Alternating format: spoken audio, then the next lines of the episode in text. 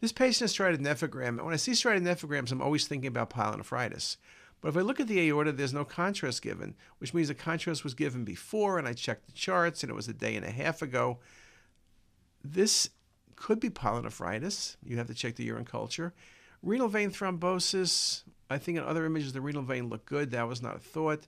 Contrast-induced nephropathy is always something. You always can blame that.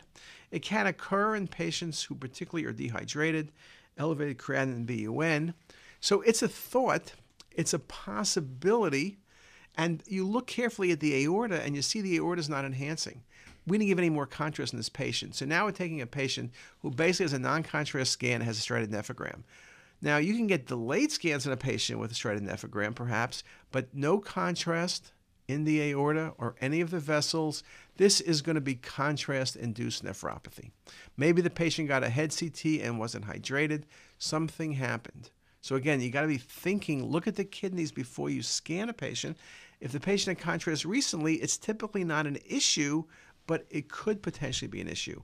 And this would be a good example of such a case.